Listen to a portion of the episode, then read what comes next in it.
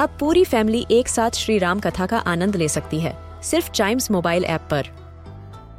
जानिए श्री राम के बचपन से लेकर दशानन वध तक का सफ़र। सरल रामायण, घर के सभी सदस्यों के लिए। आज ही डाउनलोड करें चाइम्स मोबाइल ऐप एप्पल या गूगल प्ले स्टोर से।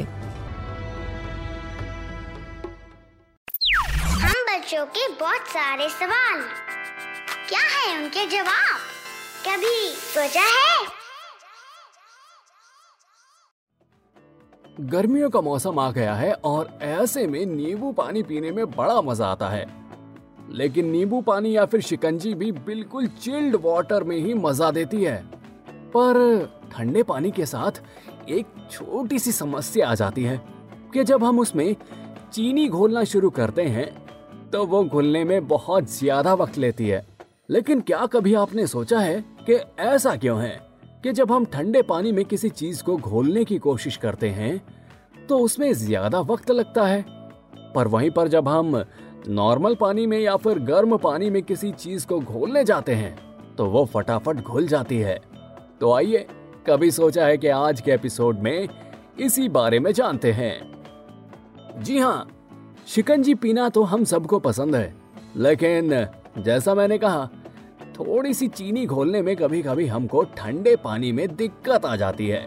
और चीनी घोलने में काफ़ी वक्त लगता है। और कई बार आप शिकंजी पी लेते हैं और ग्लास के अंदर आपको लास्ट में चीनी के कुछ बचे हुए टुकड़े नज़र आते हैं, जो पूरी तरह से घुली नहीं होती है। लेकिन क्या कभी आपने सोचा है कि ऐसा क्यों? आपने तो बहुत देर तक अच्छे से चीनी को घोला था। फिर आखिर चीनी पानी में घुली क्यों नहीं? तो दरअसल इसके पीछे एक छोटा सा विज्ञान छुपा है। तो जी, होता यह है कि जब आप गर्म पानी में चीनी को घोलने की कोशिश करते हो तो ऐसे में गर्म पानी में जैसे ही चीनी जाती है तो उसके अंदर डिफ्यूजन ज़्यादा तेज़ी से बढ़ जाता है, क्योंकि गर्म पानी की वजह से चीनी के पार्टिकल जल्दी टूटते हैं और उनमें रैंडम मोशन ज़्यादा आ जाता है। और ज़्यादा रैंडम मोशन की वजह से चीनी आसानी से पानी के अंदर घुल जाती है।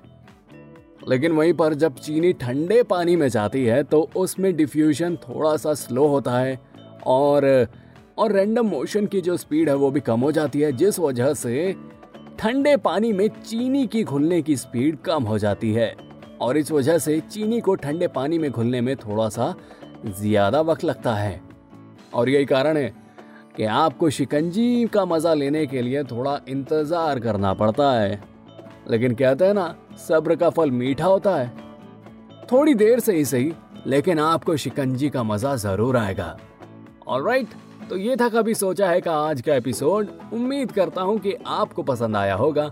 ऐसी ही मज़ेदार जानकारी के लिए सुने, कभी सोचा है कि और भी episodes and yes please do like share and subscribe to कभी सोचा है।